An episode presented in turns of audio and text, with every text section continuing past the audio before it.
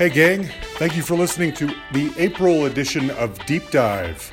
And this month we are bringing back one of our favorite guests, Ian Burden, to discuss the recording and creation of one of the most important albums of all time 1981's Dare from the Human League. As most of you know, this thing kind of changed everything, at least in terms of bringing the new wave and synth pop and those kinds of bands that were tinkering with synthesizers versus guitars into the mainstream and onto the pop charts.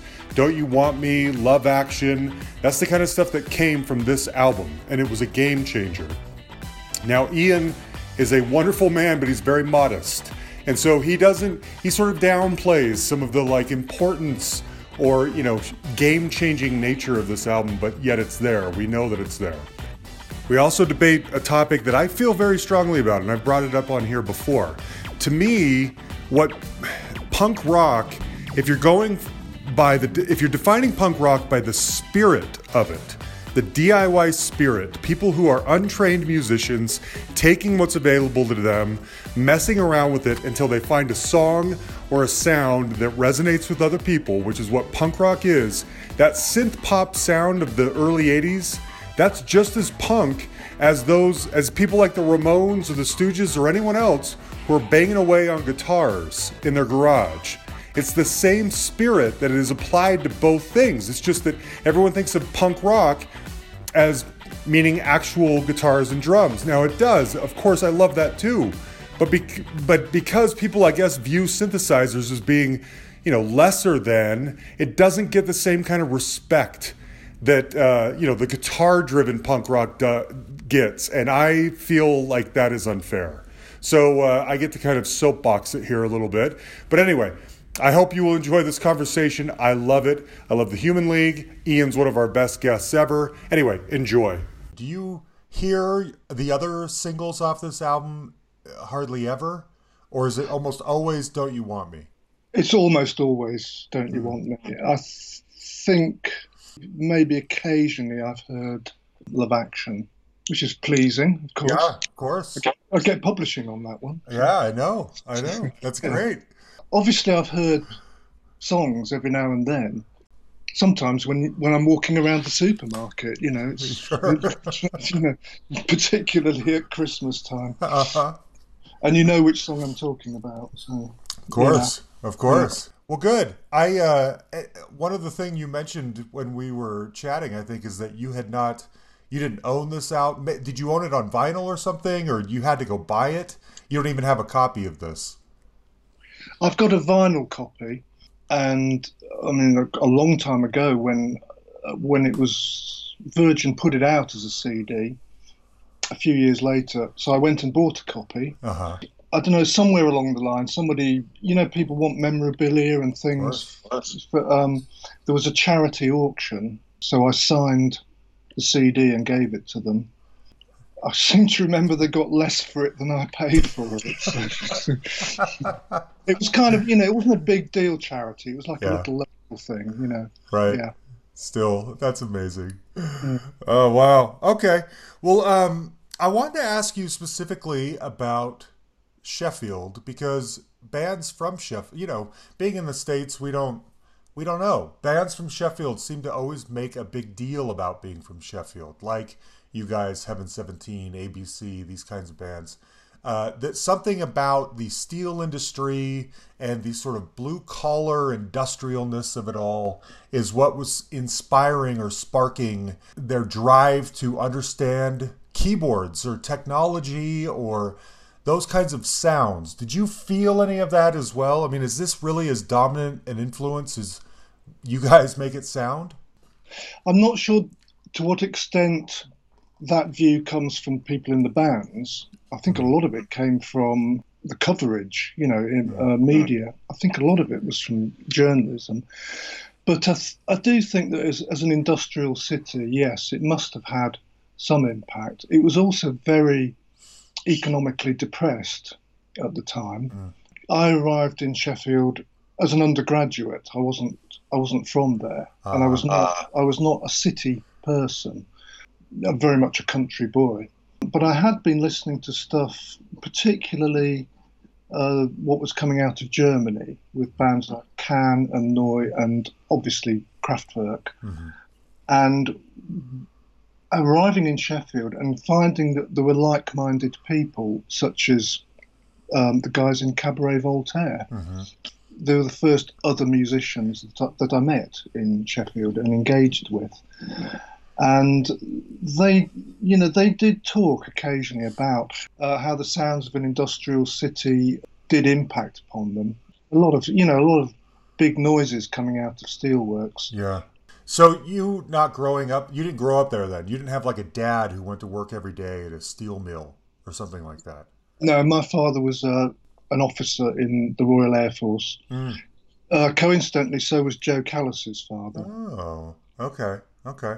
Now, also, then another thing I always read is the the heavy influence of Roxy music, or at least just I probably you know young aspiring musicians seeing a band like Roxy ascend to the heights that they did, empower feels seems to empower them to go want to go do the same. You probably liked Roxy music, but maybe not didn't feel as close an affinity to them because they weren't your hometown band. I'm assuming. I don't, I don't know where Roxy came from. I don't. Um, weren't they weren't they locals, or was it just was it stylistically that they were influencing people? I think stylistically, I don't Okay. think geog- geography came into it. I think Okay. that, I think that Bryan Ferry was from the northeast of England. Oh. Uh, I think other members uh, were probably more from London. I'm not entirely sure. Okay. Uh, certainly, I mean, the standout character in there was, of course, Brian Eno. yeah. with with his synthesizers. My recollection of it, hearing Roxy music for the first time was wondering where on earth it came from. Very- it's very, very rare Mhm. that you hear some music that's not like anything you've heard heard before. Yeah, You know, yeah. uh, so Roxy music is a rare example of that. It's they still have that effect on me. I, I'm fairly new to them. I, I started paying close attention. I don't know, five years ago maybe. I realized I didn't know enough about them, and I should know more. And uh, it just, yeah, it sounds otherworldly. How they discovered this sound and stumbled on it, you know, who knows how people do this? It's amazing. Yeah, I think. I mean, we we worked with um, Chris Thomas, the producer. He he did, I, I think, at least three or 4 of the early Roxy albums, and I sat with him once at, at a piano in the studio, and he showed me how to write a Bryan Ferry song, which was if you take a typical a typical chord with uh, with sort of root note, um, third and fifth, and um, but Bryan Ferry just used to play with two fingers, so he left out the middle note, which is third. Now it's the third which determines whether or not a chord is a minor chord or a major chord. Hmm. So if you don't put that in, it's neither, and that meant that the other members of the band could interpret it either way. Got it. Wow. That may be too. I don't know if that's too technical for this. No, I don't think so. I think that's really fascinating. Again, how do people stumble on their sound? Sometimes it's hmm. a limitation of ability. In fact, it's probably often a limitation of ability. Yes, and the incorporation of the synthesizers into it in a way which was very diffi- different from, you know, the sort of um, Emerson, Lake and Palmer approach, Yeah. which is basically it's just a keyboard instrument, isn't Yeah, it? Whereas, yeah. of course, uh, Brian Eno was doing sort of strange sequenced type things and you know strange noises. Right, right. Yeah. I keep reading about this thing called Meat Whistle. Were you involved at all in like Meat Whistle? Apparently, was some kind of like creative space. I Yes, know, like a- a Boys and yeah. Girls Club or something like that for creative was- people. Yes, I think it was it was inclined towards theatre more than anything Oh, okay. else. Of course, theatre combines everything, doesn't it? Really. yeah. Well, um, I wasn't involved with it. I know of it. Glenn Gregory, Mm. I think, was a part of that, and a couple of other people I knew in Sheffield. Yeah. The Crazy Daisy is the is the the uh, the name of the club where Phil discovered the girls, and um, it sounds like this is sort of the local hotspot. Did you ever go hang out at the Crazy Daisy, or do you remember nights there dancing or anything like that?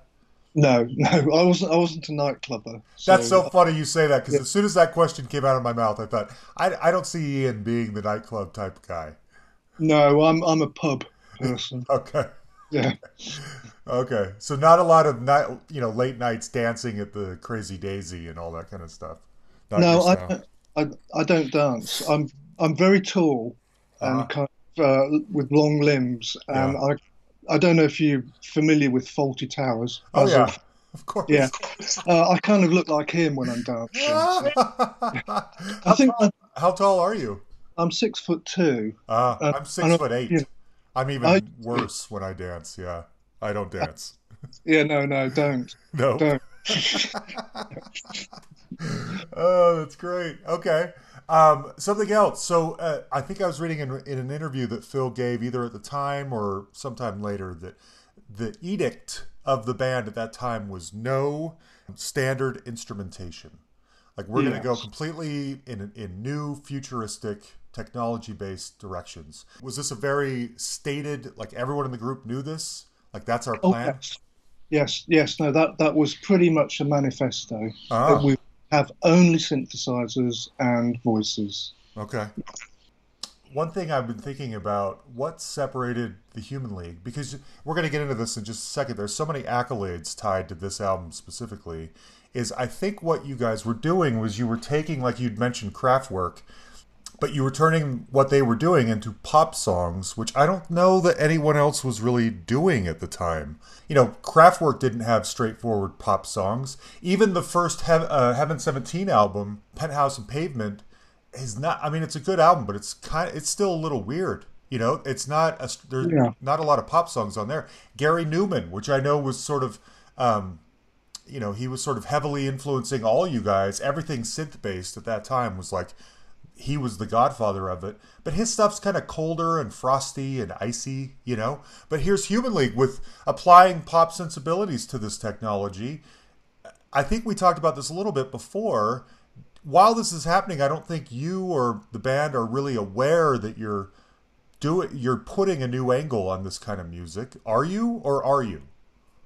I don't think we're no. It, it, I don't think it was very conscious to, to be putting it together as songs. Um, I, um, the thing about Gary Numan, the Human League had been going a long time before Gary Numan, True, at least true. a couple of Right. years. So he wasn't really an influence.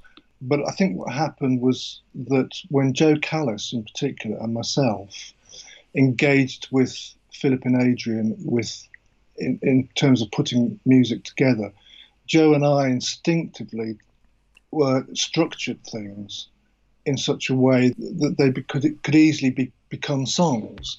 I was always very conscious. I mean, the first thing I, I did was uh, the sound of the crowd.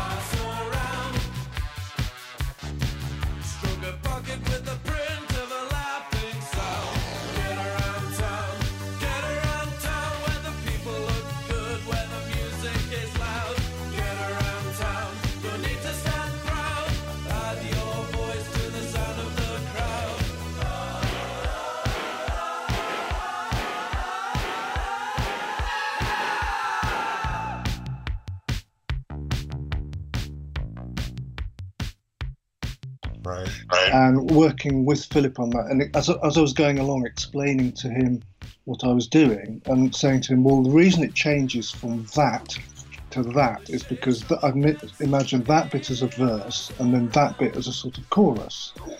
And the the, the um, Human League, in its first incarnation on the previous two albums, had never really worked in that way.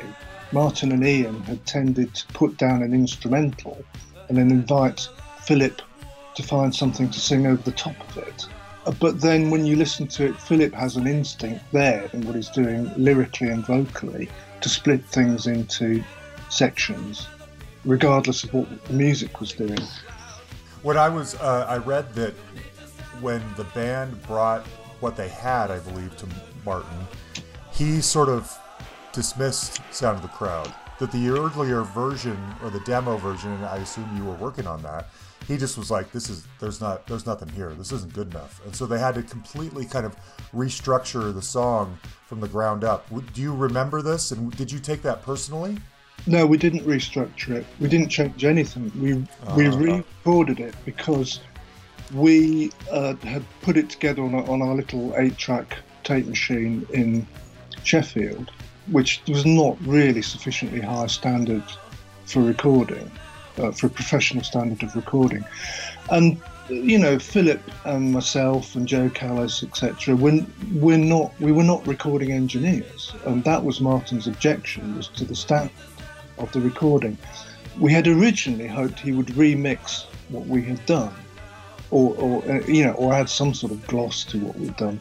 Uh, but he said, no, we're going to start again from scratch. But it was exactly the same piece of music. Nothing Okay. was, yeah, nothing was changed. It's, it's all the same arrangement and structure. Yeah. Well, I read this book years ago called Rip It Up and Start Again um, by Simon Reynolds. It's a great book for anyone who wants to check it out. And I went back to it to get ready to talk to you. There, I wanted to read uh, this one particular paragraph. It says The Sound of the Crowd was the first fruit of Oakey's songwriting partnership with new Human League member Ian Burden. Formerly the bassist in an experimental Sheffield band, Graph, uh, Burden was an unlikely writer of pop hits, but Sound of the Crowd was an unlikely hit.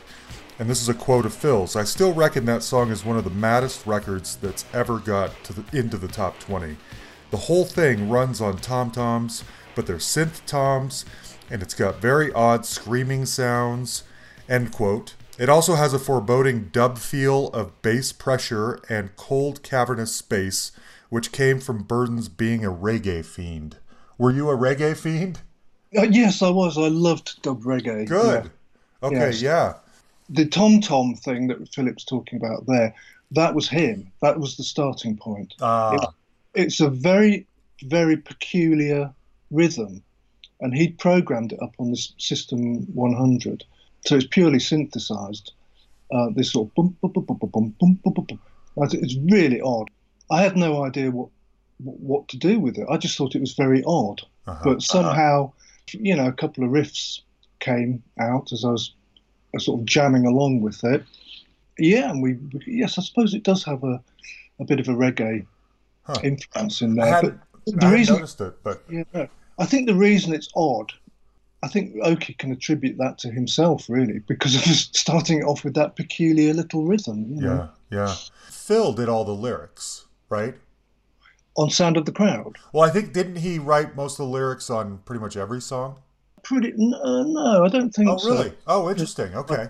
Did you contribute lyrics then to Sound of the Crowd? Uh, Sound of the Crowd, I did, but not intentionally. What what happened was that um, I knew how the vocal parts should go, uh, sort of melodically, and in order to explain to Philip um, how to do that, I, you see, it's really horrible if you if you try and explain something by singing la la la la la. Uh-huh. It's always going to sound naff. So one morning I was having a having you know drinking my cup of coffee and I scribbled scribbled down some sort of stream of consciousness words, just quite randomly, just so that I had something to sing to Philip, okay. That, that it sounded better than la la la. um, he then uh, wrote the chorus part, which is the get around Uh-huh. town, Uh-huh. hold, you know that. Um, Add your voice. What was it? Add your voice to the sound of the Yeah. crowd. Right. So he, he wrote that part, but then he kept these um, strange stream of consciousness lyrics that Ah. I'd written in the verses. I hadn't intended them to be used, but he seemed to quite like them. So Huh. yeah, Who um when I'm always curious about little flourishes like the ah ah ah woo part, you know? I can't sing Yeah. it or you you know what I mean. Anyone listening knows. Uh, Yeah. Are those little flourishes? Are they things that when people are writing songs, like you know, at their kitchen table with their coffee?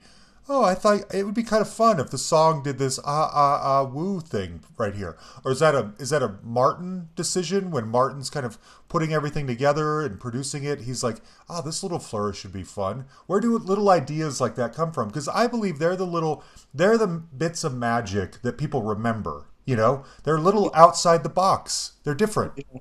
that's that's the beauty of collaboration when you have a couple, two people such as Philip and myself throwing in ideas from different angles. Yeah. So I'd left a little gap before the next verse began, and left a gap there, thinking I'll think of something to put in there. But then instead of thinking of something to put in there, Philip came in Yeah. and put that R R R vocal thing in there. That's So, great. uh, and I thought, yeah, okay, I can stop thinking about it now. He's got a good idea. yes.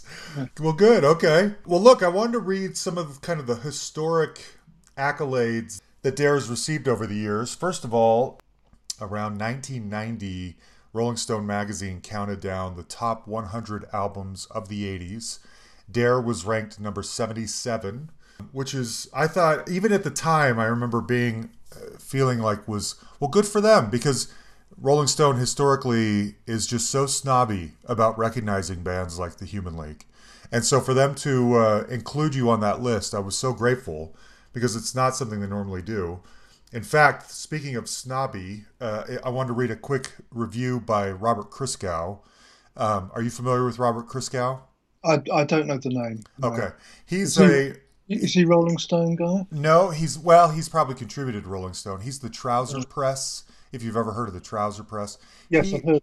Okay, so he's been a he's been a music critic for boy, I don't know, 40 something years. I mean, he's a pretty well respected kind of up he's one of the greats, I guess. And he's known specifically for for uh, kind of dissecting his reviews into very short, pithy, you know, paragraphs basically. And he's often quite snobby as well about what he likes and doesn't like.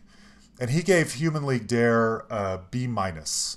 And I just wonder, I sometimes include his reviews on these deep dives that we do. He says it's not flesh and blood chauvinism that puts me off Britannia's hookiest dance synth monster. I'll boogie to the right machine. I can even imagine fucking a cyborg. But while the cyborg of my dreams would keep it light, not to, not act too impressed with the tricks stored in his or her memory, League spokesman Philip Oakey comes on like three kinds of pompous jerk. The only time I light up is when Suzanne Sulley takes her verse on Don't You Want Me, which I recommend to Quarterflash, who were a female fronted sort of new wave band at the time. Take of that what you will. I sometimes I think Robert is a genius and sometimes I think he's way off the mark and I have to say that's one of those times. Well, he's a human being, and uh, we all have our likes and dislikes. And if, if, if, if anything can be classed as subjective, it, it's music. You know? Yeah, very true. That's a very Yeah. healthy way to look at that. You're one of the people. Uh, good for you. I like that. Yeah, I mean, I, I think sometimes with with journalists, I mean, no disrespect to him, but sometimes I think it's an awkward job to take on reviewing or being a music critic Yeah. When you've got to bring your own subjectivity to it. See, I have the luxury of if I don't like a particular music, you know, an, an album or a song or or a genre, Right. I just simply don't. I simply don't have to listen to it, and that's the end of it. You know, I don't. I don't have to comment. Um, you know, it's like I'm not a big fan of, say, for example, country and western music. Mm. But then I think it has an audience, so leave it alone. You know? Yeah, yeah. Let it be for them. You know, Yeah. Mm. doesn't matter what you think about it. Um, No, it doesn't. No. yeah, I like that. Um, the Guardian listed their top 50 albums that changed everything, and Beer uh, Dare, I'm sorry, was number 46. I'll just read this real quick. It's just a quick thing. Until Dare, synthesizers meant solemnity. Phil Oakey's reinvention of the group as chirpy popsters, complete with two flailing girl next door vocalists, feminized electronica. Without this and Oakey's lopsided haircut, squads of new romantics and synthpop acts would have been lost. Was the haircut ever uh, a thing? Like, were you guys ever having to discuss this? Was he? I'm sure he was aware that he was provoking people with this haircut. The only conversation I had with Philip about it was he readily admitted that it was a gimmick. We, of course, were much more immersed in the music, the pop music of the UK, more so than you know what, what we heard from the USA. And a, a real thing in the UK was was haircuts. You, you you, um, artists were very identifiable by their haircut and their voice. Uh, so we had such as Marc Bolan and T Rex. So he had this corkscrew haircut. We of course had David Bowie with the spiky carrot-coloured hair, you know, Yeah. and these sort of things made people instantly recognisable. Look at And- flock of seagulls. Yeah, and I think you know, Philip. I think, I mean, I- can only paraphrase him. He said, but you know, pop stars have unique haircuts, so he did it deliberately. Yeah. Yeah, Yeah. it was it was a contrivance. Yeah, Yeah, I figured. Okay. Uh, Dare was the 12th highest rated uh, album of 1981 in Rolling Stone and the 111th greatest album of all time in the NME. Was cur- you guys were on Virgin Records? Did you ever interface with Richard Branson? I would imagine you must have. we didn't really engage with him. He was not very hands-on with the music side of things. He had um, a, a distant cousin called Simon Draper, who was he'd appointed as the managing director of the record label. They'd kind of co-founded the record label, and Simon Draper was the very, very clever and very likable head of the record Ah. label. And uh, we, so our, our engagement was primarily with him rather rather than with Richard. Okay. Um, let's get into some of the songs. The first track, Things That Dreams Are Made Of.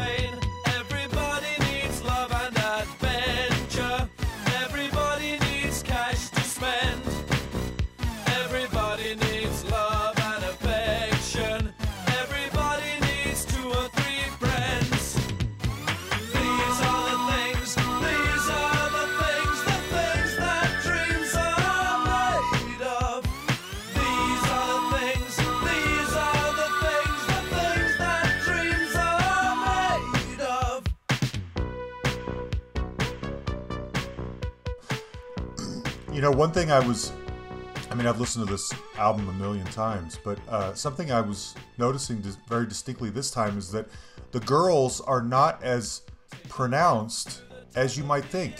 There are a couple of tracks where they don't either they don't factor in at all, or they factor in, you know, very briefly or something like that.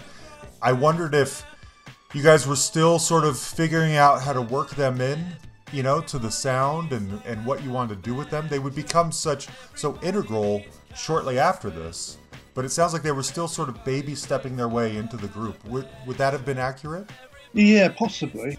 The running order of the songs on the album is not the doesn't conform to the chronology of the writing mm, point together of, of the songs.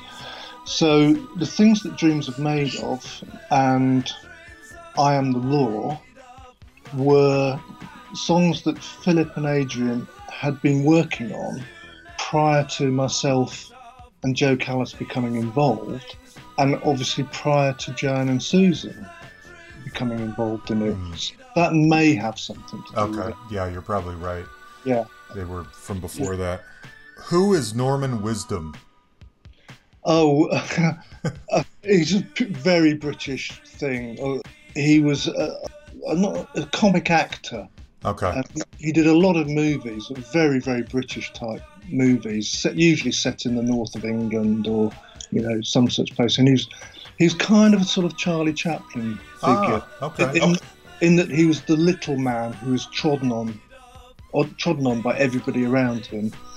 Um, Adrian was a particularly big fan of of Norman Wisdom, okay uh, and that's that song, "Things That Dreams Are Made Of," The lyrics are Adrian's lyrics, and it's essentially a list of all his favourite things. It's a bit like you know that song in The Sound of Music. You know, here are a few, here are, here are a few of my favourite things. You know, but instead of um, instead of uh, uh, Julie Andrews, it's Philip Oakey singing it. That's right. I love it. It's such a. Uh, it's such a. It just. It belies such in such innocence. You know, there's ice cream. There's the Ramones. There's the Yeah. need to have two or three friends. So specific, but it's that. It's the specificity that makes it special. You know. No, it is very, very Adrian. He was a fan of Norman Wisdom, the Ramones, ice cream, of course. In fact, he was an ice cream salesman for a short Was time. he really like drive like on an ice cream truck or Yeah, what? Uh, yeah, ice cream truck. As you, we call it an ice cream van here, and it goes around the streets with these chime, chimes going, Yeah. so that all kids know and go running out to buy an ice cream. Yeah, Adrian actually did that as a job. Oh, that's great. Oh, that's so great. Okay. Great color. See, this is why we do this, Ian. We would never have known that otherwise. That's so fun. Um, okay, open your heart. Yeah.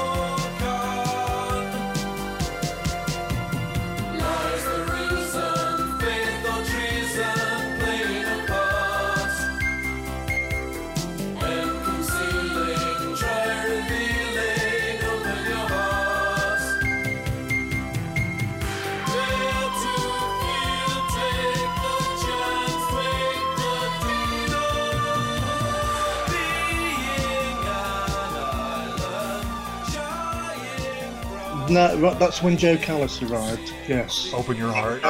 Key point. Major change there. Um, say that. What exactly? Other, I mean, I've been reading some. Other than he plays the guitar, and which you know, guitar a guitarist in a band like yours isn't integral, but he seemed to have some kind of an a, a better understanding of chord progressions or maybe pop hooks or something like that. What what made him special? I think it's the chords. You see, uh, we'd already put out the sound of the crowd, and I'd continued with what I assumed was the Human League way of doing things, which was all monophonic synthesizers. So you listen to the sound of the crowd, everything on there is a monophonic sound. There are no chords on it. Jo came along and started working on this piece that became Open Your Heart. And I noticed that Philip and Adrian were standing around nodding approvingly, you know, and going, "Oh, that's good." And I thought, "Oh, they're not they're not um, objecting to the use of chords."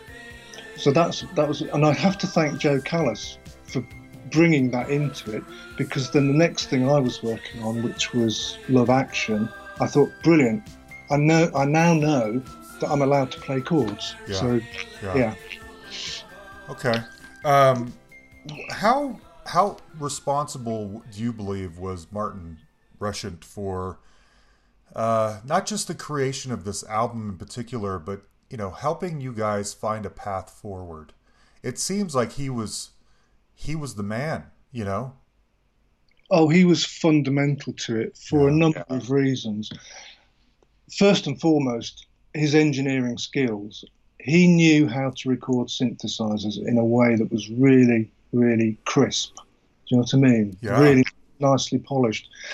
Um, there are not a lot of people, and not a lot of engineers around with experience of recording synthesizers, but he, he focused his attention on how to do it and do it better. And uh, the other major thing was he managed the sessions really well. You know, Yeah. Instead- instead of six of us arguing about which song are we going to work on next, Martin would say, right, today we're going to dig out the tapes for blah de blah de blah, whichever Uh-huh. particular song. So and so there was no arguing between the band members, which was brilliant. So uh, he also um, refused to work on any particular song for anything more than a, you know a relatively small amount of time Huh. you know, work on something. If the ideas were flowing, we we crack on, and then as soon as it started started to slow up, he said, "Right, we'll put that, that tape away. Let's get out another song." You know, Was that based on was his experience such that uh, working too much overthink it or complicated the matters or you know there's a simplicity that's that is lost when people are just left to overthink things for too much time? yes, I think that happens. Yeah, by doing it that way, Martin always kept it fresh. You know, Yeah. you, you dig out a tape and you think, "Well, I haven't heard this for a couple of weeks now." You Yeah. know, Yeah. oh, uh, you suddenly hear what's wrong with it, or you know, or you, it sounds better than you thought it was. You know that that's that kind of thing happens. Right. Do you? Um, I think I read somewhere that Suzanne said that this song was really difficult to sing. That apparently uh, they don't uh, back in the day because I, I don't know that you guys did it live very often or if you did it was kind of complicated. Do you remember this? It's in a much higher register than Philip would normally sing in, so perhaps it's a key signature Okay.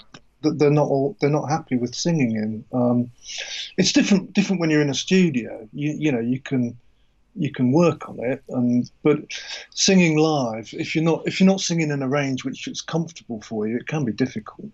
Yeah. Um, because you know none, no, nobody's is a trained singer. You know. Especially the girls. Yeah. But that's that's their charm, you know, is how uh, untrained they are. That's what's great about them. yeah. Yeah. I think. Yeah, I mean that's that's the story of rock and roll, isn't it? Really. It really is, yeah. Yeah. And that you know, you mentioned I think we may have talked about this a little bit before. If we didn't, I've mentioned this before. Is that I one of the things I I take a little personally it, when people kind of uh, to me what you guys were doing was a different branch of punk rock. You know, if we give if we give the punks all this credit for D, you know, not knowing how to play their instruments, not being trained musicians, but picking up a guitar, bashing out a couple of chords, writing a song that's two and a half minutes long, and having it mean something. Why is why is what you guys were doing not also punk? Because it's just a different instrument, you know. You're you've the same DIY. Let's figure this out. We don't know what this thing does. We're not trained musicians, but we're gonna tinker with it till we find something. Applies to synth-based new wave music as well. It's just that you're doing it on a keyboard and they're doing it on a guitar. So Yeah. the the same ethos is there. Does that make sense? We absolutely fell in line with that ethos of the, of the punk thing, even if we weren't actually punks. Right. The fact the fact that it opened it up to people such as ourselves to be able to do our own thing. I mean, there was a period when with synthesizers, you you had to be you know, multimillionaire rock stars like Keith Emerson or, or you had to be in Pink Floyd in order Yeah, to be able to afford to buy the equipment. Punk came along at the sort of period in time when much more affordable synthesizers were coming onto the market. Mm-hmm. And that sort of sound of, and you know, they were monophonic synthesizers. So people like, and Philip and Adrian, perfect examples of people who could get a sound out of something and play with one finger Right. and do something that sounded good Yeah. Without having to spend years in the bedroom strumming away at a guitar or something, you know. Right. Yeah. Same the same thought process is there for when those two are doing that as there is for, you know, the Ramones to play a couple of chords on their hmm. guitars. It's it's re- it's just different instruments. It's the same comes from the same place, you know. And yet one, at least if you at least in terms of see this is what I love about Britain is that Britain always got it more than America did. America seems to uh, and it's because I believe our minds and our musical tastes and academic uh, understanding of music is so formed by Rolling Stone magazine is that uh, we we tended to not see the value in that. That was lesser than you know bands like you guys that were tinkering with with keyboards are less artistically relevant than those who are bashing away on a guitar, and I think that's unfair. You know. Yeah, no, it's something we would have completely disagreed with. The idea that the ability or the, the facility to make music should be restricted to people who are l- like maestros at playing instruments and have access to hugely expensive equipment. Yeah. You know, we're the belief that what really matters is your ideas. Yeah. And whatever, by ever mean, whatever means are available to you to put your ideas down, then you should be able to do it. And I think that's carried on now. If you look at today, with almost a piece of free software, you can sit in your bedroom and make a piece of music. You know, I Yeah. think that's absolutely great and brilliant. And the punk scene in the UK really was was the found the foundation of that attitude. Uh, you know, anyone who's got an idea should be able to do it. Yeah. We, we came into it, of course, we're, we're still in that era when studio time was hugely expensive. Mm. And if you didn't have the funding from a record label, it was very, very difficult to progress in any way. So th- we have to thank punk for coming along and say, look, we're going to whack out music on three chords Right. Yeah. and, and without any regard for whether we're singing well, Right. or, you know, Yeah. Uh, and actually what you get is something good out of it and because of the success of that then of course the record labels were much more open to people like the human league coming Yeah. along you know saying well we've got a couple of synths and we've never done this before but let us let us have a chance you know Yeah, yeah, I agree. It, I, it bothers me that uh, that it's marginalized when it shouldn't be, or viewed as lesser than. Uh, Okay, well, we talked about sound of the crowd. Let's move on to. Darkness,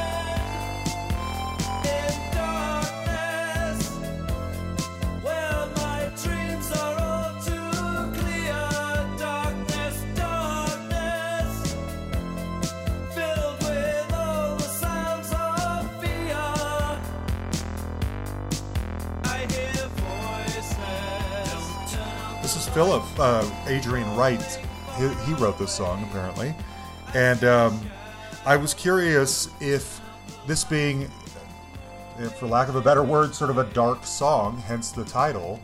When you guys are working on a song like this, everything else is so bright, you know, about most of it anyway. This and I Am the Law are obvious, and Seconds to some degree are both, are all three sort of darker songs. Is it like acting where you know an actor in order to prepare for a really heavy scene has to kind of get in a very somber heavy mind frame are uh, are you like that as a musician or is it just it's all just chor- chords and effects and it doesn't you don't have to like prepare yourself mentally to do a darker song Darkness was, again, it was Jo Callis putting together ideas, chords, and you know the bass parts and stuff. And as he was doing it, um, Adrian was looking over his shoulder, listening, getting ideas together. That is very much a, a, almost a conventional songwriting partnership. One guy does the music, and the other guy writes the words. The words again are very much Adrian.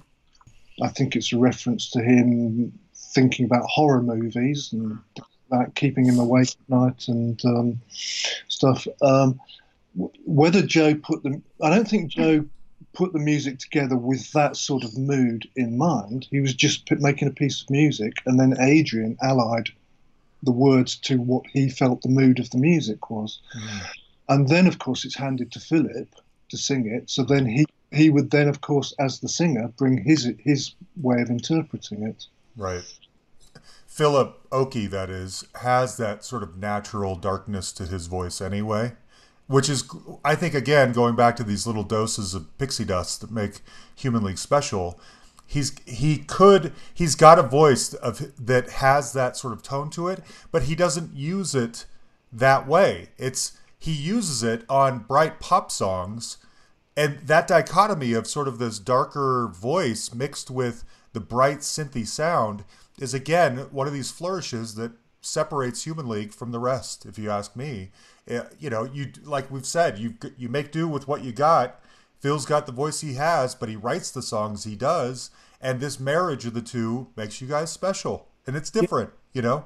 No, it's it's just it's all a very very happy accident. You know? Yeah, that's So it. Philip, Philip, but you you write something that sounds quite, you in your mind is quite cheerful as, uh, musically, and then Philip puts that very straight baritone voice on it, uh, which which will darken it a bit. You know. Yeah. Um, yeah, it, it sets up a lot, quite a lot of irony in there, doesn't it? Right.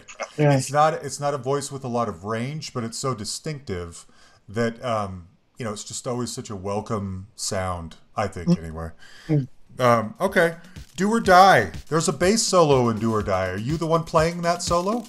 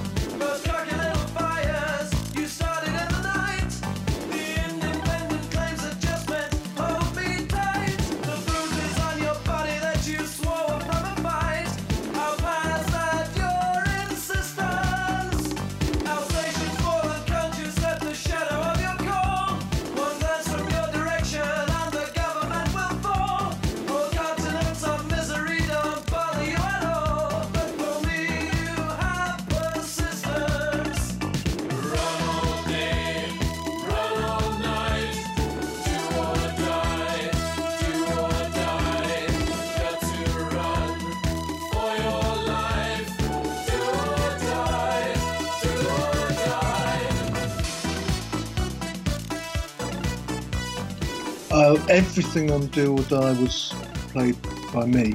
Really? Yes, everything. It started off as, a, as an idea I was messing around with.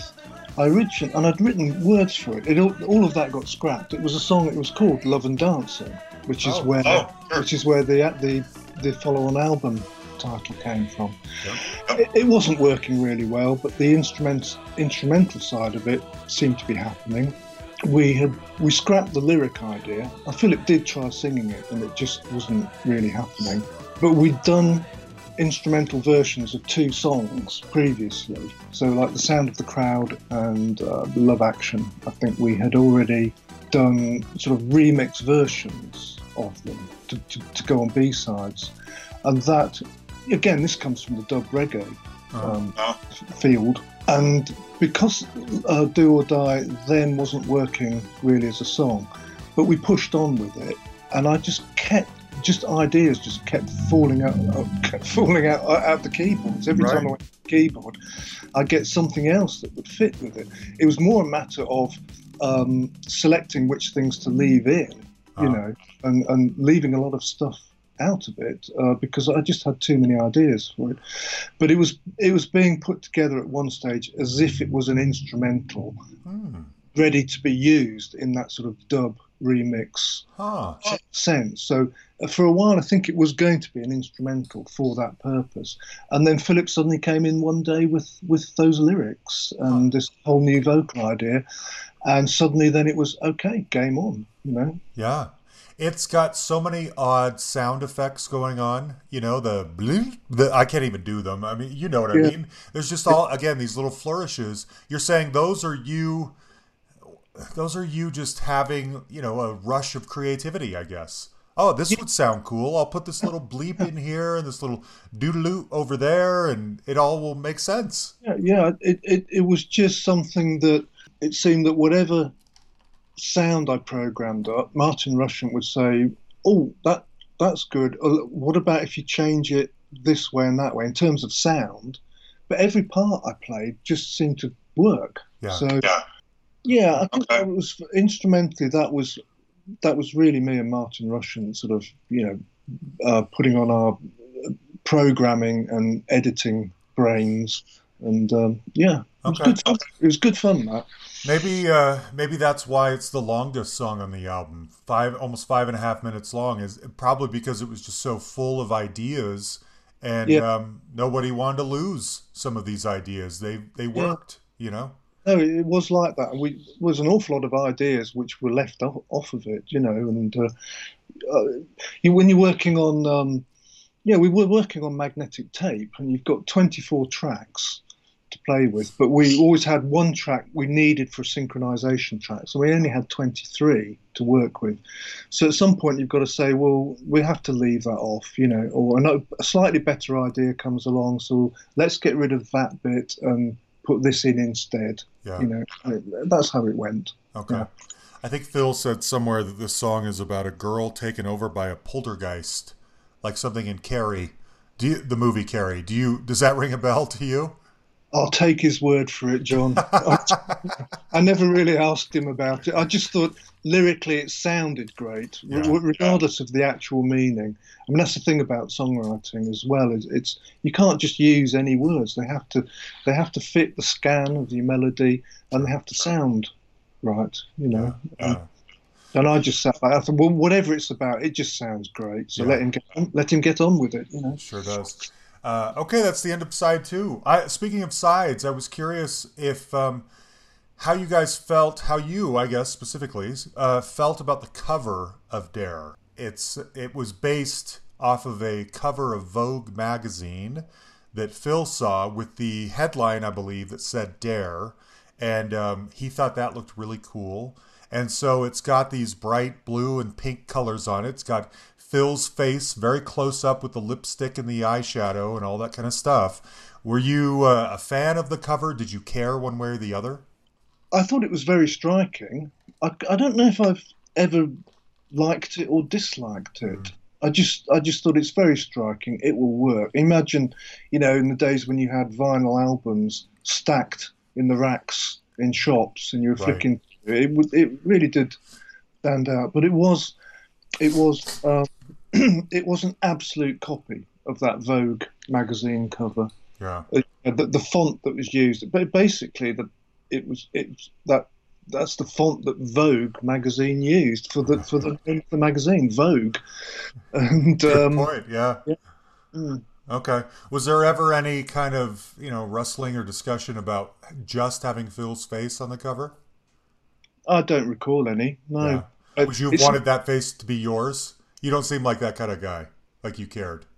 No, I, I'm I very much accept that a, a, lead, a lead singer is going to be at the front. That's the person who people are, are most interested in, you know. And I was always resigned to that. I was quite happy to be in the background, Uh-huh. uh, particularly when you're on stage. If you're playing synthesizers, you're you're in the same place that a drummer is, and that you've got a barrier between you and everybody else. You know, you've got a rack of keyboards or Right. a drum kit.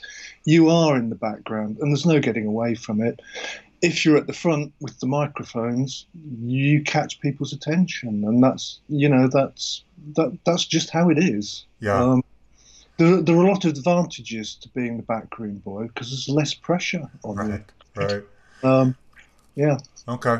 Uh, it's interesting you say that. Last night I saw the band Spiritualized in concert. Do you know who they are? I don't know. Okay, No. they're a British band. They've been around for 25 years or something like that. Um, very kind of druggy, psychedelic, a lot of feedback, but also a sort almost a gospely feel. The lead singer is this guy Jason Pierce who has struggled. Spacemen Three, I think, was the name of his first band, if that rings a bell. Anyway, he's uh, always struggled with drug addiction, and so they his song these songs are always sort of about transcendence. The music is this like you know cacophonous, feedback drenched heavy sound, but then there's always a like gospel feel to it all. Anyway, the keyboard player was shoved in the back corner um, with like no light on him at all. And you'd forget he was even there. And the way that the stage was set up, there were two guys, the guitarists were both playing sort of on the side of the stage in front of him. Anyway, you'd have to really squint to see if you even saw him up there. And but it, it's in keeping with what you're saying about you guys are always sort of fading into the background, even Yeah. though Human League is largely a synth. That's what you guys are, you know. But still, I, I don't think me or Jo Callis would be happy with being completely in the background in darkness. yeah, I think we did we did enjoy being seen. good, good. You know. And one thing I thought was interesting about Dare is that in the states they added the exclamation mark at the end, the exclamation point. Did you was why? That's such an odd thing to do. Well, actually, you're, you're telling me something I didn't know. Oh, oh they really? Yeah. Oh, I, I, do you know, I didn't know that, John. So the You didn't know that it had an exclamation point, or you didn't know that America did it specifically. I'm pretty sure I've seen a cop, s- copy somewhere of Dare with an exclamation mark on it. Do you know, I've never thought about that before. Really? Uh, yeah, I know it didn't have an exclamation mark when we released it here. Yeah. Isn't that funny? I've only ever seen it with the exclamation mark, and I've always thought Yeah. that was such an odd choice. I mean, all of Human League albums are just single words, but that one had to have the exclamation mark. That and Romantic has a question mark at the end, which is Yeah. also a weird, like, why is that? What What does this mean? You know? But I just That's, that's interesting because see, I'm not even sure that I've ever seen a copy of Dare with an exclamation mark on it. I have noticed uh, a couple of times when I've read things that people put an exclamation mark after it. So, so that's where it comes from, John. Is it that they that's what I read. Getting ready to talk to you. Yeah. So the American was A and M Records in America, so they what of their own initiative did they decide just to put an exclamation mark on it? Yeah, it was to differentiate, you know, for the American market. They added the exclamation mark there at the end, and I don't understand that, John. Why would they want to differentiate? I oh no, God, who's interviewing who here? I know. It's it's uh, it just seemed like such a strange flourish. Again, I'd never seen it without it, and so I was wondered why it was there, and then come to find out it was just this thing Americans tacked on. You know, uh, I don't know to make it different or to differentiate the American versus the UK release. I don't know, but it just what an odd thing, right?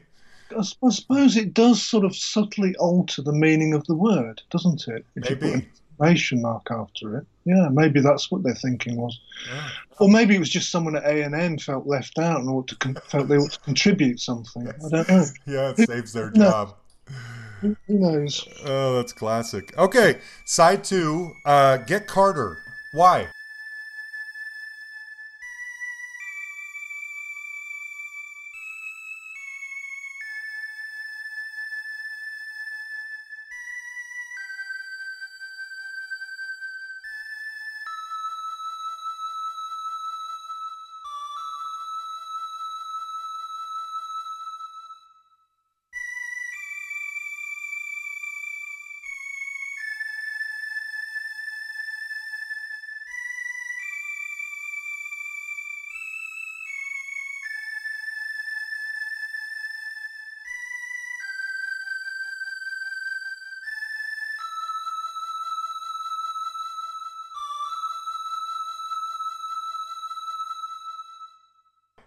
I, I just I, I don't have a problem with Get Carter, but it's a minute long and it's uh, you know from the movie, the theme, your you guys' version of it. I just I've always been curious why why what went into the thinking of we must put this song on this album.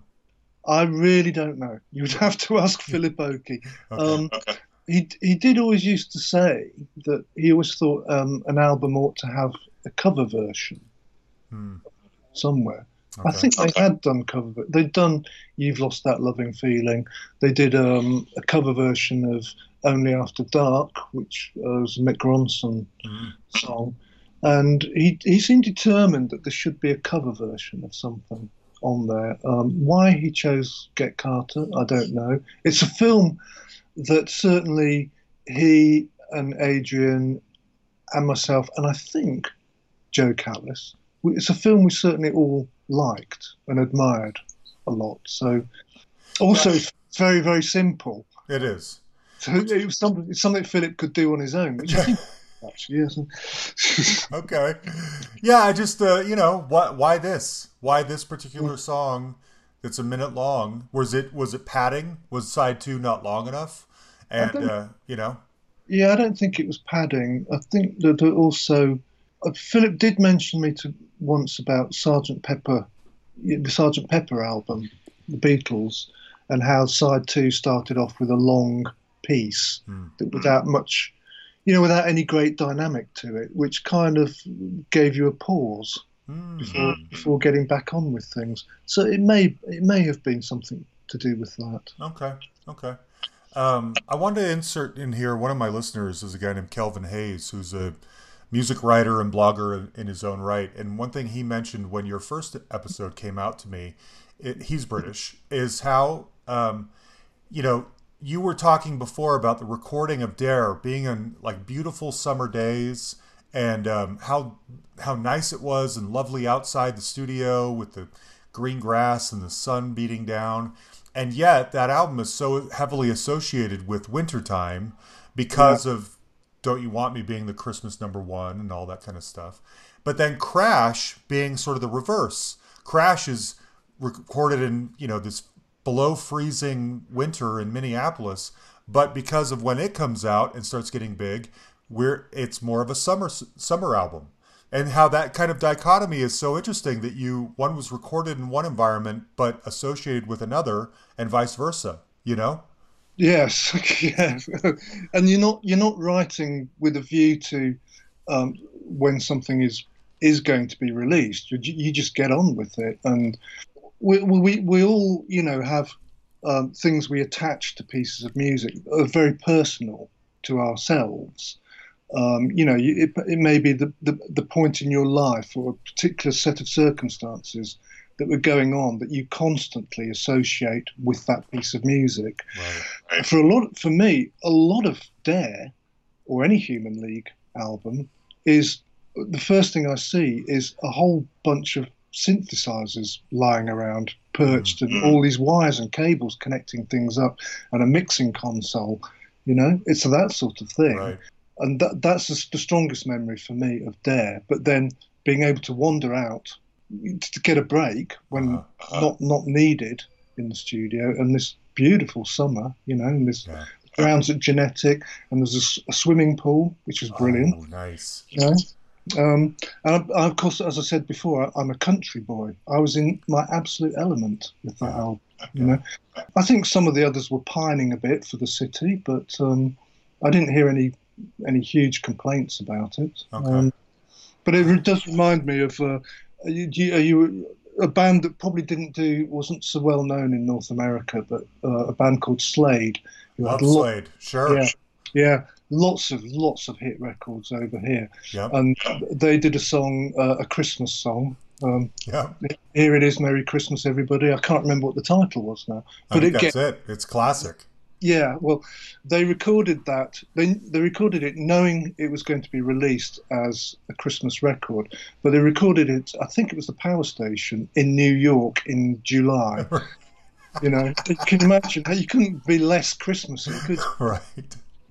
Oh, that's you got to do what you got to do. Yeah. That's so that's such a great visual. Imagining you guys, you know, bopping out to the to the swimming pool taking a dip when you're not needed in the studio. I, I love that. I love thinking about that. Mm. Yeah, yeah. It's great. I like thinking about the girls in swimsuits too. I got to be honest. You know.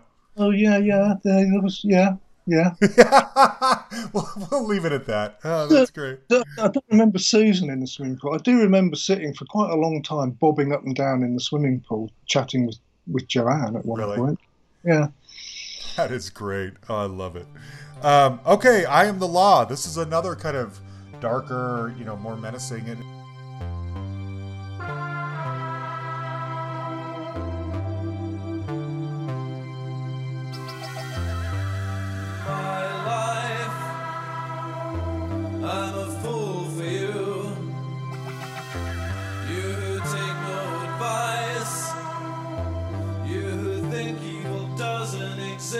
because you deny it is true.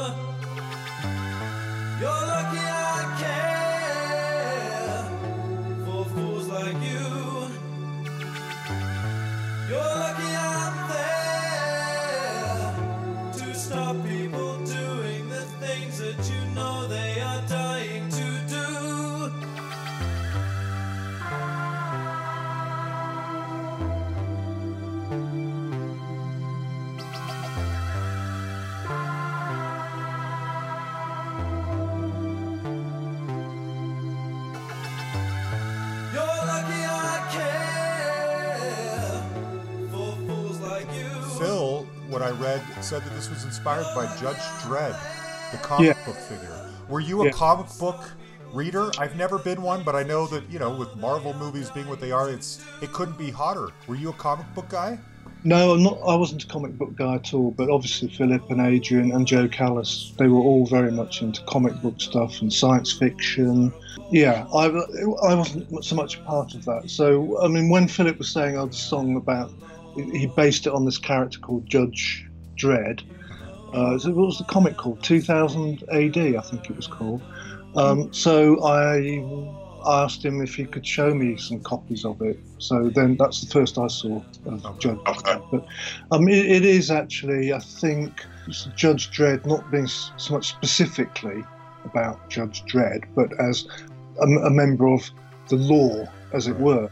As it could be any policeman or detective or, you know what I mean? Some anyone who's upholding the rule of law Right. in that sort of a that sort of a capacity. So I think he thought that you know it's very very easy to be critical of the police, um, you know, and think of them as a re- repressive force.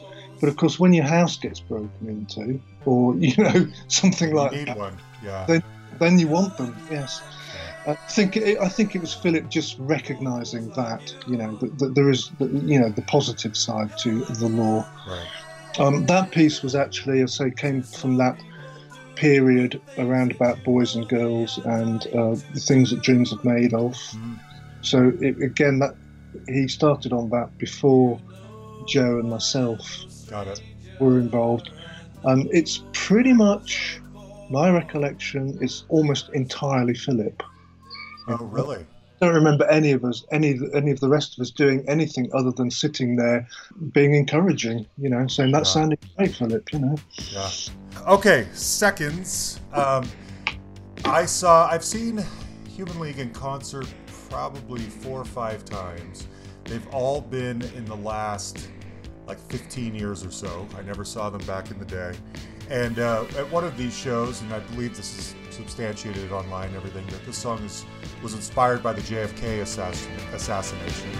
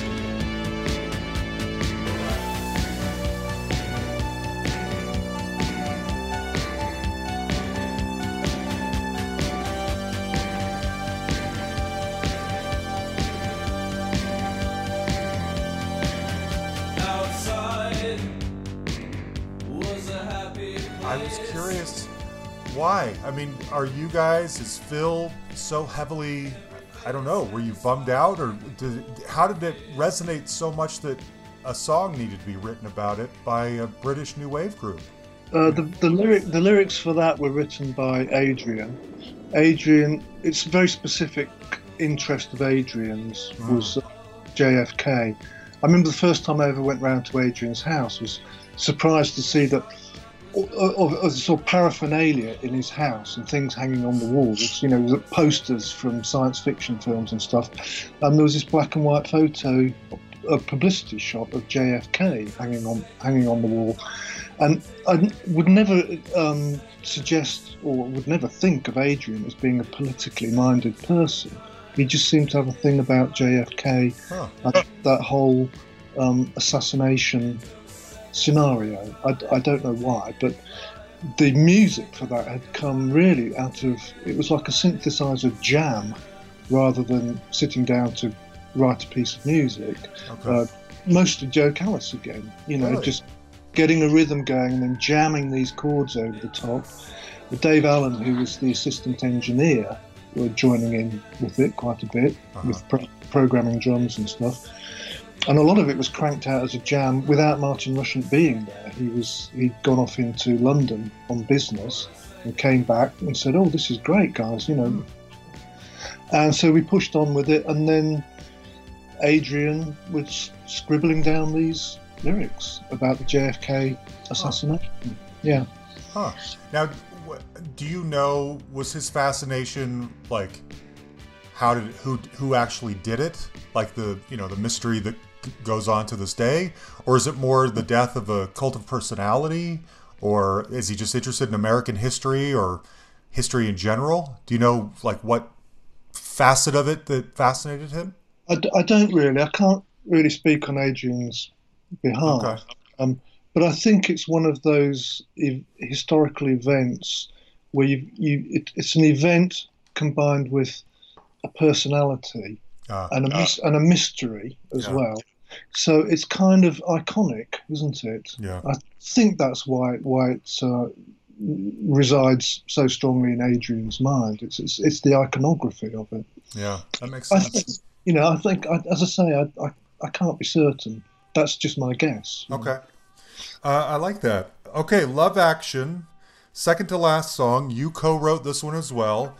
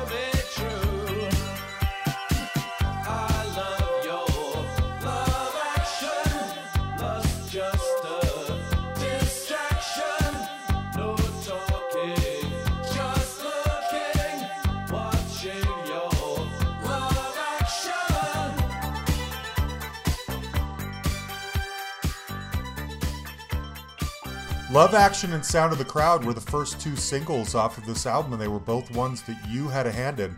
How, I mean, was your head just spinning? Were you just thinking, I cannot believe you were you were this sort of local session musician without, you know, I don't know if you had aspirations. You were in that band Graph, but you did you have aspirations to be, you know, a pop star? This had to have been blowing your mind. No, I, I didn't, and I still don't have any um, any ambition in terms of music as a career. I just was. They wanted a helping hand, Yeah. and so I said I'll help out. I mean, with Sound of the Crowd, it was only when we came to do.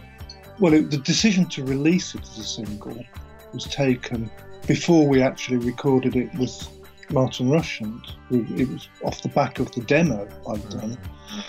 and then when it was decided, it was it was. Then there was a decision that it was going to be released as a single. We re- recorded it with Martin Rushent, and it was only when it came to doing the artwork for the sleeve, and Adrian was taking photos of himself and Philip and the girls, and started to take pic- pictures of me, and hmm. that's that was when I first realised I was a member of the band.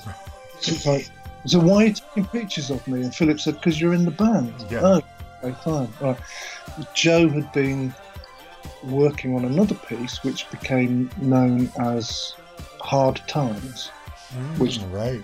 which was the B side. That was then, I think, the B side of Love Action. But he he put down a, a beat onto the magnetic tape to, to sketch an idea onto, and he was putting these riffs together, which became Hard Times. He'd put down about seven or eight minutes worth of this beat. He'd, he'd sketched his ideas down in the first two or three minutes, but then me and Philip were looking for a piece of tape to work on. We were very poor, and tape was expensive, so we were we were, we were just grabbing whichever spools of tape. And there was this beat carried on after Jo's hard um, hard times thing, and Philip started doing this synthesized sound. We always called it the cat, that meow meow. Mm-hmm. You know, he put that down. I love that. Uh, and then and then um, this was well, this is when um, Jo had had let me know that it was permissible to play chords. So I started doing this choppy chord thing on it, and then adding the bass part to it. And Philip did the cat sound, hmm and the very syncopated diddy diddy bit, and the rest of it was pretty much me. And then Oh. Philip wrote wrote the vocals for. Okay, including there's almost like a a prototype, uh, like a pre-rap section in there. You know, rap wasn't necessarily a thing yet that we know today, but there's still that "I believe in love" part that that he throws in there. Yeah, I mean, when I think about it now, I was I thought this the other day when I was listening to it. I thought that's a rap, and I never thought of it. I wouldn't have put that word to it. I just thought that's an interesting thing to do. Yeah, To, to do a verse where it's almost like it's spoken. I would have said it was just spoken vocal, but of course these days you'd say that was a rap. yeah, good point. Uh, I'm going back to that book, uh, um, "Rip It Up and Start Again." I wanted to read a thing in here. This is from Phil. Uh, Love Action is basically two different songs bolted together. The verses from a song called I Believe in Love are confessional nonsense, what I was feeling at the time, while the angular, not quite a chorus bit is from another song about watching Sylvia Kristel in the softcore erotic movie Emmanuelle. Does that ring a bell? No, it doesn't, John. See, So I'm porn I'm didn't uh, influence you in this song, huh? I'm starting to learn a lot about that album. So, yeah. no, I didn't know that at all. No. Um, Okay.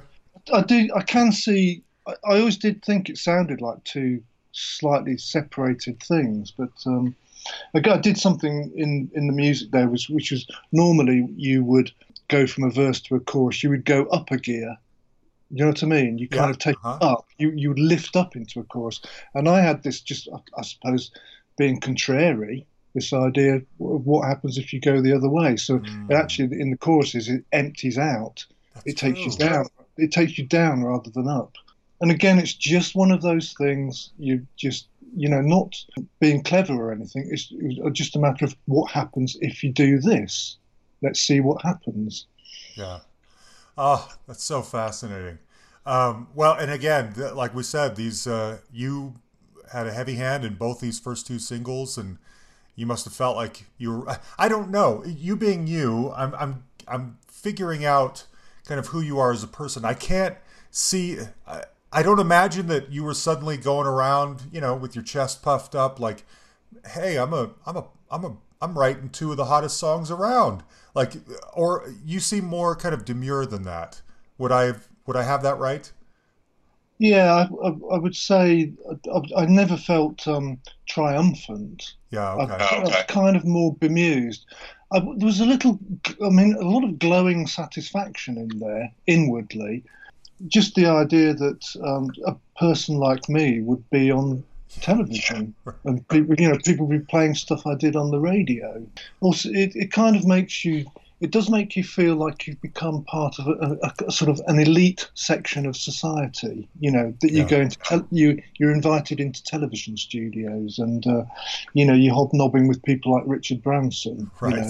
So Right. you go, oh, that's interesting, and you know you, you can easily start to think, oh, hang about, maybe I'm a really clever, talented person, and that's mm. why I'm here. You know, Yeah. it's it's a good idea if you kick that into touch straight away Good. and remind yourself. You say, okay, one hit record does not make a career, does not make you, you know, a Yeah. megastar.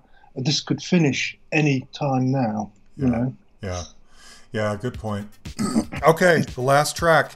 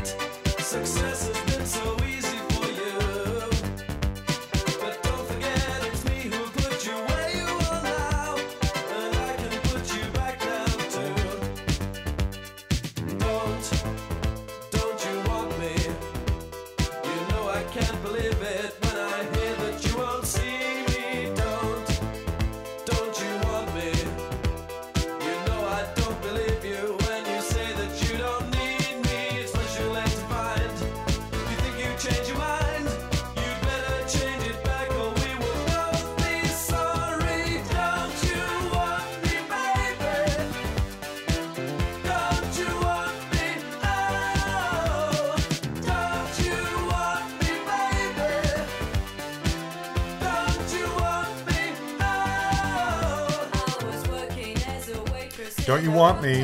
Um, I mean, you know, it's been talked about a million times over. One thing I was curious about is the sequencing of this album. Um, I, I believe I read somewhere that it was tacked on at the end because that's kind of what Phil thought of it as sort of a. I know that he wasn't a fan of it or of releasing it as a single, and obviously he was proven wrong. But is in the sequencing of the album, is he really sitting there like, uh, let's put this song at the very end so that they don't even have to listen to it if they don't want to? Yeah, he was he was quite adamant about it. He said, "Well, yeah, let's tuck that one away at the end. We've got the good stuff out." Um, but he he thought it was too complex. Well, it, it is. It's a very complex arrangement for a song, and he thought it was too complicated to be a, a hit record. Um, I disagreed with him. I remember we were doing finishing touches to the recording. I've been helping Martin doing uh, drum fills and stuff and there was a little kitchen area at Genetic Studios. And I was there, and it was just me and Philip making tea, as we do. Uh-huh. Uh, um, he was saying, "What do you reckon on this?" He said, "I'm not really not sure about this song." And I said to him, "Well, I'm not keen on it. It's not my favourite. Um, I think if the object of the exercise is to have hit singles, then that's the best track on the album. If you're asking me from an artistic point of view, what does it mean in terms of credibility? For me, it's the worst song on the album. Um, he agreed with me on that about the artistic side of it, but he really said he could not see it as a hit single at all. Ah. So, um, and he and Jan and Susan tried to dissuade Virgin from um, releasing it as a single. Clearly, the record label um, just decided, well, you know, they'd Yeah. fund the recording. Uh-huh. They effectively had ownership of the recording, and so therefore they would do as they saw fit. Right. I don't think now that anyone. I, I, I mean, I don't. I don't know the view of Philip and Joanna Susan currently these days. It's you know a lot. A lot of has passed. Whether or not they feel that their career has been strangled by that song or not, I don't know. It's certainly it's a mixed blessing. It advanced. It advanced the band's profile hugely, but it is a kind of strange thing to have around your neck. You know, Yeah. Um, there's so many people know the band for that one song. Um, Yeah, I think I, I can only speak for myself, and um, I, I maybe a casual person who, you know, isn't a big audiophile, isn't paying like close attention. If you were, you know, if I were to go to my mom or my mom's friends or something like that, hey, the Human League, who was that again? And then I play them. Oh, sure, I remember that song. But if you were paying attention, like I would have been at the time, especially to you guys, there's 10 other hits. You know, there's 10 other songs that, that you heard on the radio. There's Mirror Man, you know, that you had a hand in. There's Fascination. There's Human. There's Heart Like a Wheel. There's, uh, you know, it keeps going. Tell Me When. Uh, these are all songs that, if you're paying attention, you remember these tracks, you know? Yeah, I, I, I think that it is. Um, I, there is a division between those who um, digest music in the form of hit records True. and others who actually take an interest in a particular artist or band or a whole series of artists and what have you. I mean, I can. I can name every track ever recorded by Pink Floyd, you know. So- but you speak to people and they go, "Oh, that's the one with the girl wailing over the top of the piano, or the one with the, cash registers, or you know." right, right. Yeah, who knows what know, Yeah. embeds But- itself yeah. in casual people's minds. I did go and see the Human League live quite a long time ago, uh, around about, I think around about 2002, um, because they were playing a show at Newmarket Racecourse. And I thought I had to go because I live not far from there. Hmm. So I thought this is an interesting demographic. It's a race, a meeting at a racecourse. So there's like, I think half a dozen horse races Yeah. Followed by the Human League playing. And um, I stood in the audience and they played, I would think, somewhere between an hour and an hour and a quarter. And I thought, you know, every song they've played has been some sort of hit record. Right. Yeah, I thought there's not that many bands could do that, really. No. No. And when you add it all together, yeah. Yeah. You know, uh, two things. Number one, I used to live in Cambridge, and I remember Newmarket. That wasn't too far from us. Yeah. Uh, I had friends in Bottisham, and I think, if I remember right, Newmarket is pretty close to Bottisham, right? Yeah, but Newmarket's just to the to the east of Cambridge. Yeah, that's right. Um, and secondly, you know, you saying that, I, I again, I've seen them several times too, and I, it's not even at this point. I don't know that they even have to close with "Don't You Want Me." You know, if they if they played it in the middle of their set, you would still be anticipating what that last song could be. I think I've seen them play and close with several different things. Sometimes it's together in Electric Dreams. You know, it could be anything. Well, I can't remember what they closed with at Newmarket, except it wasn't "Don't You Want Me" because they didn't do it. They didn't Oh. do "Don't You Want Me" until there was enough applause for an encore. They came back on, and then Philip said down his microphone, "Okay, then here you go. Here's "Don't You Want Me." Yeah. Yeah. Okay. Um, how integral do you think the video was? Because yes, video. I mean, the song MTV launches in 1980, August of 1981. You're this is a hit a few months later. I don't know if MTV is big enough thing.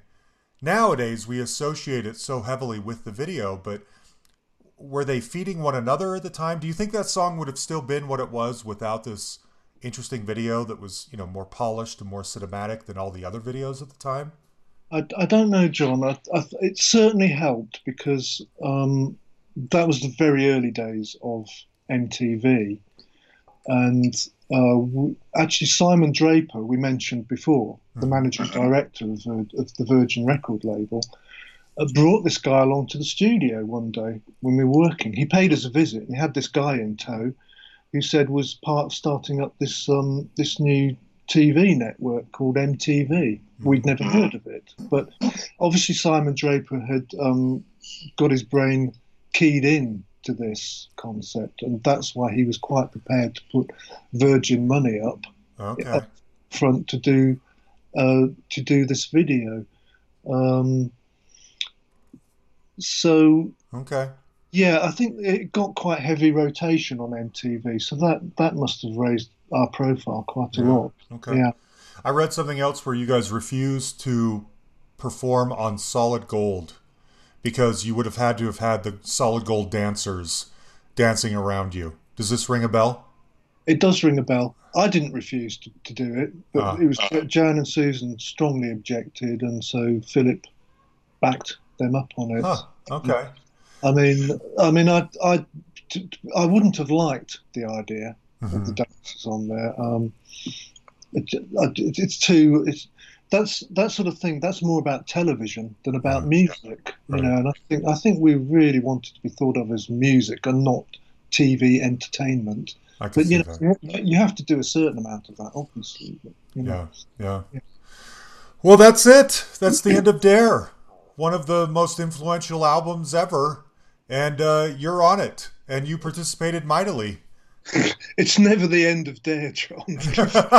well, that's true. I've never been able to get away from it. Actually, where I live in, in sort of rural England, um, people around here don't care. Most people have never even heard of it, and um, Wow. so I'm I'm you know quite happy about that. But you know, there was it was Marshall McLuhan who said, you know, everybody uh, in the future will be famous for 15 minutes. Yeah. It, it's often attributed to Andy Warhol, but in fact it was Marshall McLuhan. Really, I was just going to Yeah. correct you. So you you know this? Okay, interesting. because now I've read Marshall McLuhan, kind of the godfather of demographics, and it was definitely him who said it. Okay, Andy Warhol quoted him. He said, "Yes, everyone will be famous for 15 Got it. minutes in the future." It turns out to be apt, quite true, but what they didn't know at the time was that that 15 minutes of fame could have such a long, long reverberation, you know. And um, so it's still it's odd because I only spent six, seven years with the Human League, which means I've spent more than 50 years not being in the Human League, and yet, and yet, you know, I end up sitting here talking to you about it, John. You know, Well, I uh, I'm eternally grateful, and I hope I hope it wasn't too painful. I just uh, I mean I love you guys, and uh, I loved our interview before, and I just wanted to shine a light. You know, I heard from so many people when you came on about how grateful they were. A gift. That was one of my listeners was like, "What a gift having this out there," and I just thought, let's give them another gift. You know, yeah. Well, I'm glad you did. I've enjoyed it, John. good, You know, good. um, like I say, my memory's not that great, but but you've got a way of um, jogging it. Oh, good. Yeah. Well, I'm glad. Uh, again, thanks for doing this. There you have it. Dare with Ian Burden. Hope you guys enjoyed that. And I hope if you, I mean, I think everyone knows at least the hits from this album. But if you haven't heard this whole album for a while, or you haven't paid attention to the Human League for a long time, hopefully this inspired you to pick that back up because those guys are the best. Um, next month, I'm not exactly sure what we're going to do because, as I've mentioned before, we've had a lot of people respond favorably to being willing to come back and do this with me. So, Marco Pirroni is on tap. Kevin Armstrong is still out there. Phil Spalding from GTR is still out there, except he just got married, so that may take a little while. Anyway, we've had numerous. Mike Lindup from Level 42 has agreed to come back, so I'm not exactly sure which one we're going to do just yet. But um, lots of people have agreed to come back and do these with us, and I think they're a lot of fun. I hope you guys do too. Anyway, thanks to Ian. Thanks to all you guys. We'll talk to you later.